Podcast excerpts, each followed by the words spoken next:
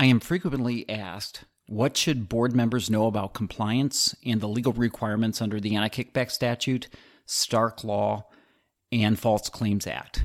Well, hold tight and I will let you know. Captain Integrity Production and the law firm of Nelson Mullins presents Stark Integrity, the Stark Law and Compliance podcast. Stark Integrity explores the world of the Stark Law and healthcare compliance with our nationally recognized Stark Law, Fraud, and Compliance attorney, Bob Wade. Bob has a national healthcare legal and compliance practice that focuses on the minions of the Anti Kickback Statute, False Claims Act, and the Stark Law, including fair market value and commercial reasonableness. Although Bob is a law partner in the national law firm of Nelson Mullins, the views expressed in Stark Integrity are Bob's personal views and not the views of the firm, and they are not intended to be legal advice. Now, without further ado, I give you Captain Integrity, Bob Wade. Welcome to Stark Integrity, the Stark Law and Compliance Podcast. My name is Bob Wade, and I am your host. Well, today is part one of what board members should know about compliance, the Stark Law, anti kickback statute, and other key legal issues. And this episode is going to focus primarily on the structure of a compliance program and what you, as board members, should know about your organization's compliance program. Well, first off, let me start off and say, congratulations on being a board member for a hospital system or another healthcare provider. And I'll probably use the word hospital in this episode, but if you're a board member of another healthcare provider, uh, you can insert your laboratory, home health agency, or, or what have you, because it generally applies to all types of healthcare providers. But especially if you are representing a tax exempt entity or a state entity, uh, you are a community member uh, who has who has volunteered in order to provide a service to your local hospital. Uh, to serve on the board, and most likely you do not have a medical background.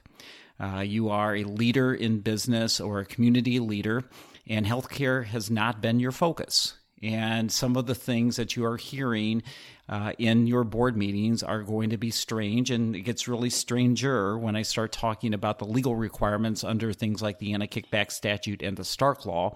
Because under those statutes, it is not what I'll put in air quotes normal business. I'll just, you know, for example, if you are a president of a local bank, and you wanted to take a client out to dinner and uh, an expensive dinner and talk about uh, how the business is going and how you would like to have more business from that client, uh, you can do so and not run afoul of any rules and regulations. However, in healthcare, if a CEO of a hospital took out a physician and told a physician, My intent in taking you out to dinner is to hopefully encourage, induce, coerce you to refer more to us, that is a criminal violation under the anti kickback statute. And I, in, the, in part two of the board member series, I'll talk more granularly about the various statutes that do apply. And we do not expect board members to know the granular details of all these rules and regulations. Uh, but you need to have a working awareness of what they are so that way that you can ask the responsible individuals like the chief executive officer the uh, general counsel the compliance officer questions about how they are complying with these various rules and regulations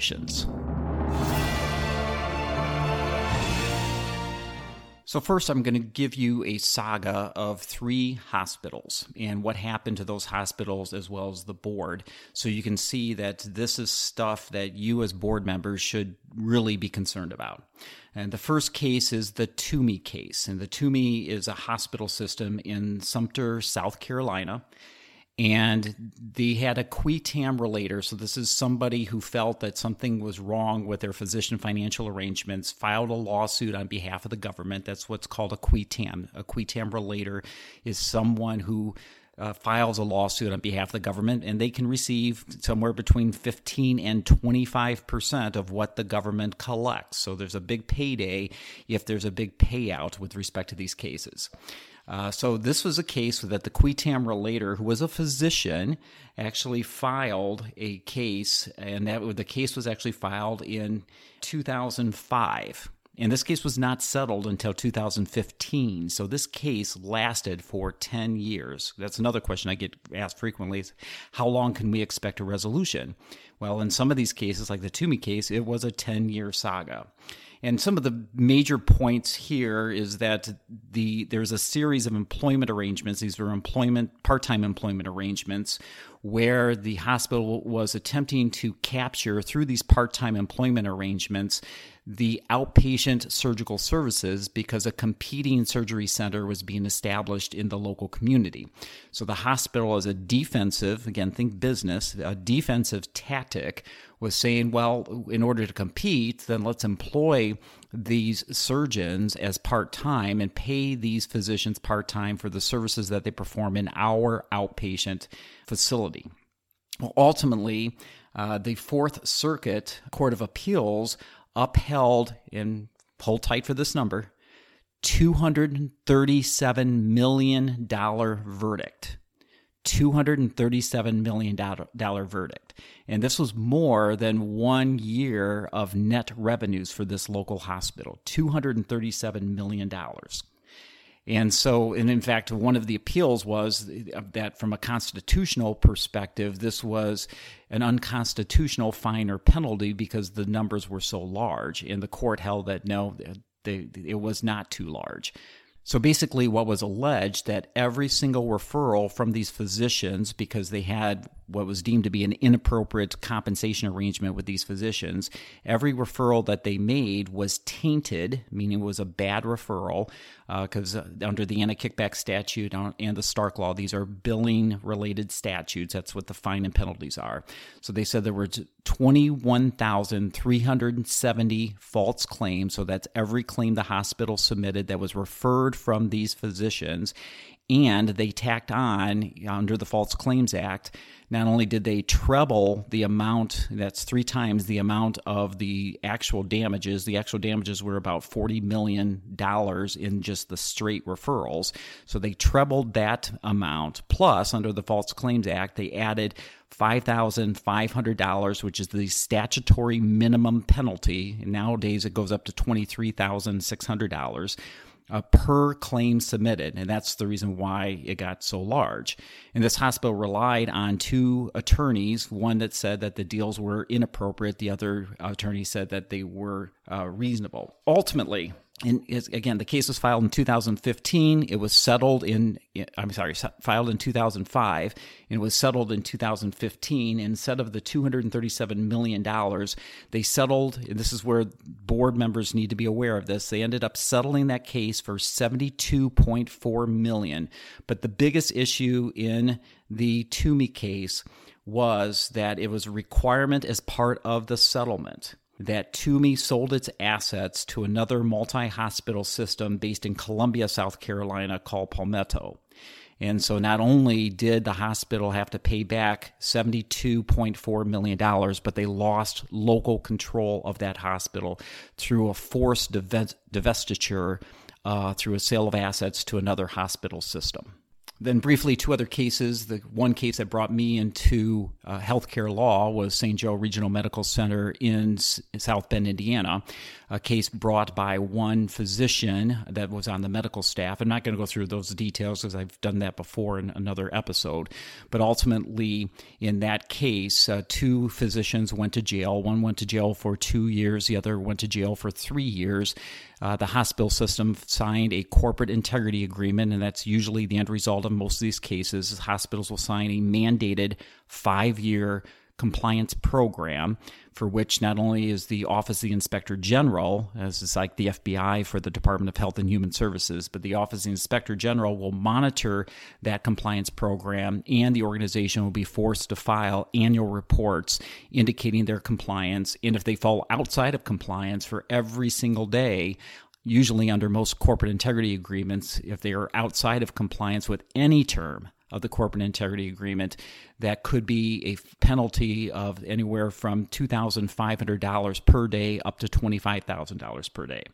So St. Joe was under a corporate integrity agreement, and I was brought in house to serve as their organizational integrity officer as well as their general counsel. Uh, I held both positions, would not do that today. I would only go in as their uh, compliance officer or integrity officer. But so that was a, that was another case, and that was a case in the late 90s. And another more recent case was the Halifax Health case from Daytona Beach, Florida. And that was a case, again, with a physician financial arrangements not complying from a structural perspective uh, with the terms and conditions of the Stark Law, as well as there was allegations about there were audits that occurred for which the results of the audits, if there were identified overpayments, those overpayments were not paid. Ultimately, Halifax uh, entered into a settlement agreement for $86 million, and Halifax is a safety net taxable hospital in Florida. So they settled for $86 million five year corporate integrity agreement, and also they were mandated to bring in a compliance expert to the board. And I was engaged uh, through Halifax and approved by the Office of the Inspector General to be the compliance expert to the board of commissioners. So my client in for a 5-year period was the board and I advised the board with respect to the compliance of the organization not only with its internal compliance program but also with the terms and conditions of the corporate integrity agreement. So it gives you some idea from a board perspective, you know, three different cases, uh, large negative outcomes that occurred. So the Tuomey case $72 million and they had to sell their assets, lost local control. St. Joe, uh, they, it was a criminal indictment. Two doctors went to jail, five year corporate integrity agreement. Then Halifax Health, $86 million, uh, five year corporate integrity agreement. And also they had a mandated compliance expert to the board, which was me, uh, that was monitoring their compliance program. So, the purpose of this part one for board members is kind of to describe what board members should be looking for with respect to their compliance program. The compliance of an organization, and the OIG says this very clearly, is the responsibility of the board. The buck stops with the board. So ultimately, for you who are board members, you are fully responsible in the eyes of the government with the monitoring of your compliance program and also the existence of your compliance program. Now, just like other facets of your duties and responsibilities as a board member, you do not have to be personally involved in all the aspects of your organization's compliance program. You need to provide the oversight and the general direction of the compliance program. And so that's what I'm going to describe in the next 10 minutes is just the general things a board member should know. Now, there are seven components of what the government believes to be an effective compliance program, and I'll go through each of the seven. And there's an unwritten eighth, which I'll get to. Uh, so I'll go through those those seven, and then there'll be probably other uh, episodes that I'll talk specifically uh, regarding each one of them. So, first off, the organization, organization needs to have an identified, designated compliance officer that is high enough in the organization who reports, usually, and this is the government's view, reports to the chief executive officer with the ability to go directly to the board. So it needs to be somebody who's well trained uh, with respect to the operation and implementation of a compliance program. And so the real question I'd be asking the board is do you know who your chief compliance officer is?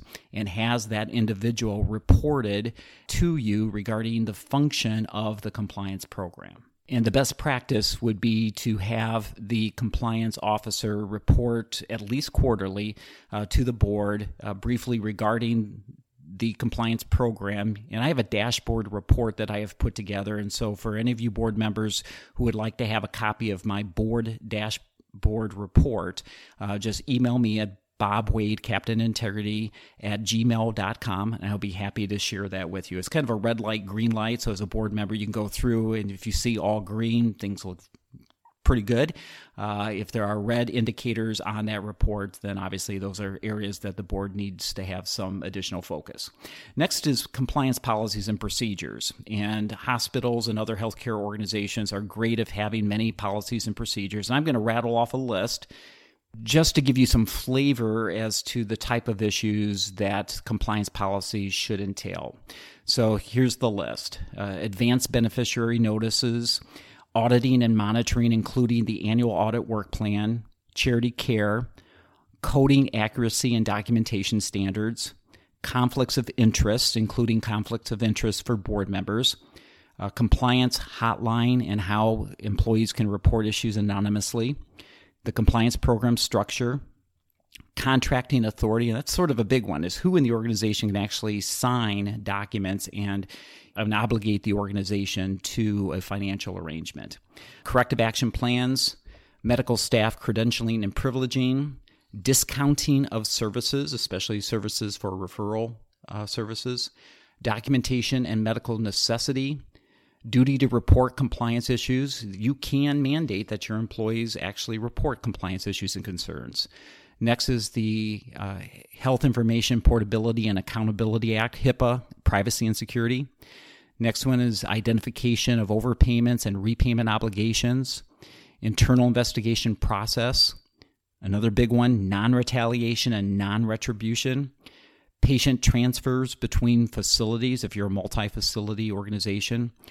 Regulatory requirements like the False Claims Act, EMTALA, that's the Emergency Medical Treatment and Active Labor Act, the Anti Kickback Statute, Civil Monetary Penalties, and Stark Law, records management and retention, response to regulatory accreditation surveys, uh, responding to government investigations, risk assessments, root cause analysis process, and screening for excluded individuals through the OIG and also state excluded list.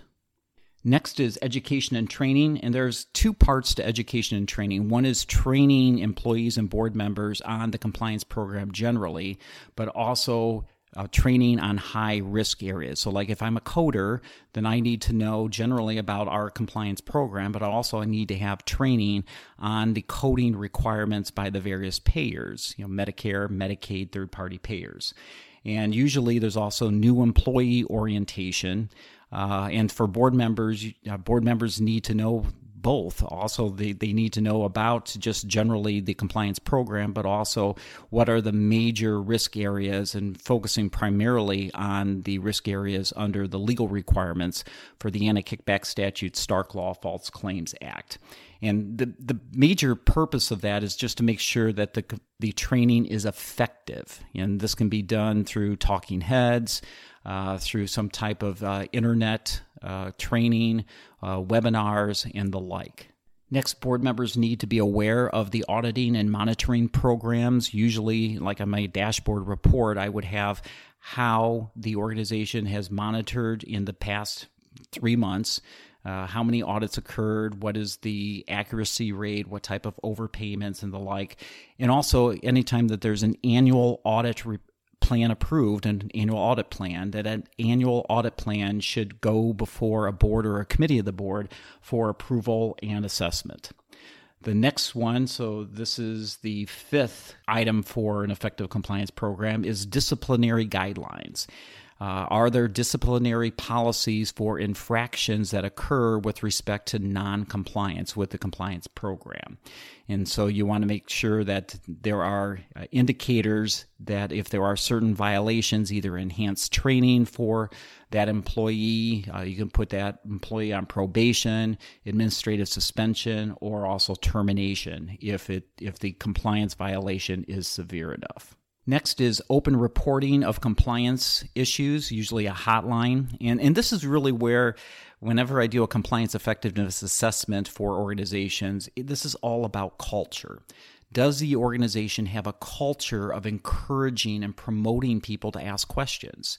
And and uh, as I said with one of the policies, a lot of times, and, and, this was actually an example that I had. I went into a board to do a compliance effectiveness review, and one of the board members said, "We must have a very effective compliance program because we have had zero hotline reports over the past year." And I looked at him and I said, well, one of two things. Either they fear retaliation, so there's a culture of fear within the organization, or the organization's not promoting the hotline telephone number or the reporting process within the organization. So, depending upon the size of the organizations, there are certain parameters depending upon the, the size and the scope and the, and the complexity of the organization to give sort of an assessment. I can do an assessment of an organization about how many hotline calls that they should be receiving if, if it's appropriately promoted and there's a culture of, uh, of reporting these type of concerns. And when you promote the compliance program, you you want to do it in a recognizable and hopefully a fun way. And when I was in house and I developed the cartoon character Captain Integrity, and we have performed compliance education using uh, comic strips, and you can go to the Captain Integrity website. And basically, we used Captain Integrity just like Ronald McDonald uh, for McDonald's or Snoopy for MetLife.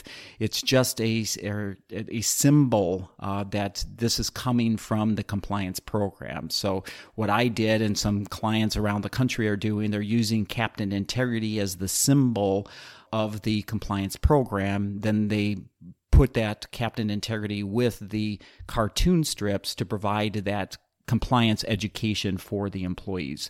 You don't have to use Captain Integrity, it's actually a good resource, but you can use any other kind of symbol that is culturally appropriate for your organization to promote and enhance. And all of this is just to try to detect potential offenses because as a board you want to make sure that employees are reporting issues to the organization so we can actually research and review those issues and take corrective action versus forcing the employee to go to the government and become a qui tam relator because that gets very expensive just like in the Tuomey case as well as the Halifax case. Multi millions of dollars were spent on attorneys defending those cases. And then the unwritten so this is the eighth component of an effective compliance program is have you as a board evaluated the effectiveness of your compliance program?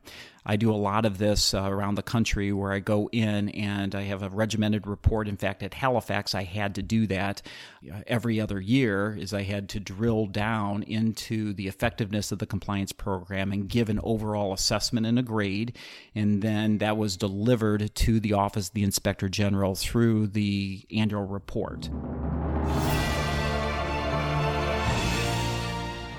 So, from a board member, so this gets into the captain integrity punch point. So, captain integrity punch point number one are you receiving as a board member information that you as a board member feel comfortable that your organization is implementing each of these seven components of an effective compliance program?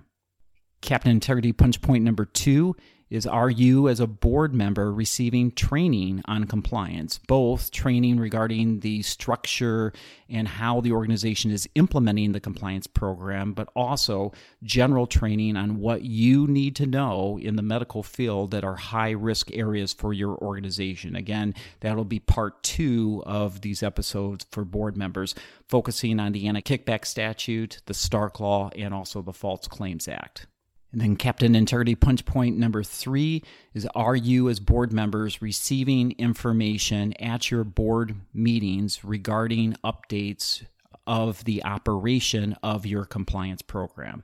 Are you receiving a live report from the compliance officer or a dashboard report that you can assess each of these seven areas, or the eighth if you do a compliance effectiveness review?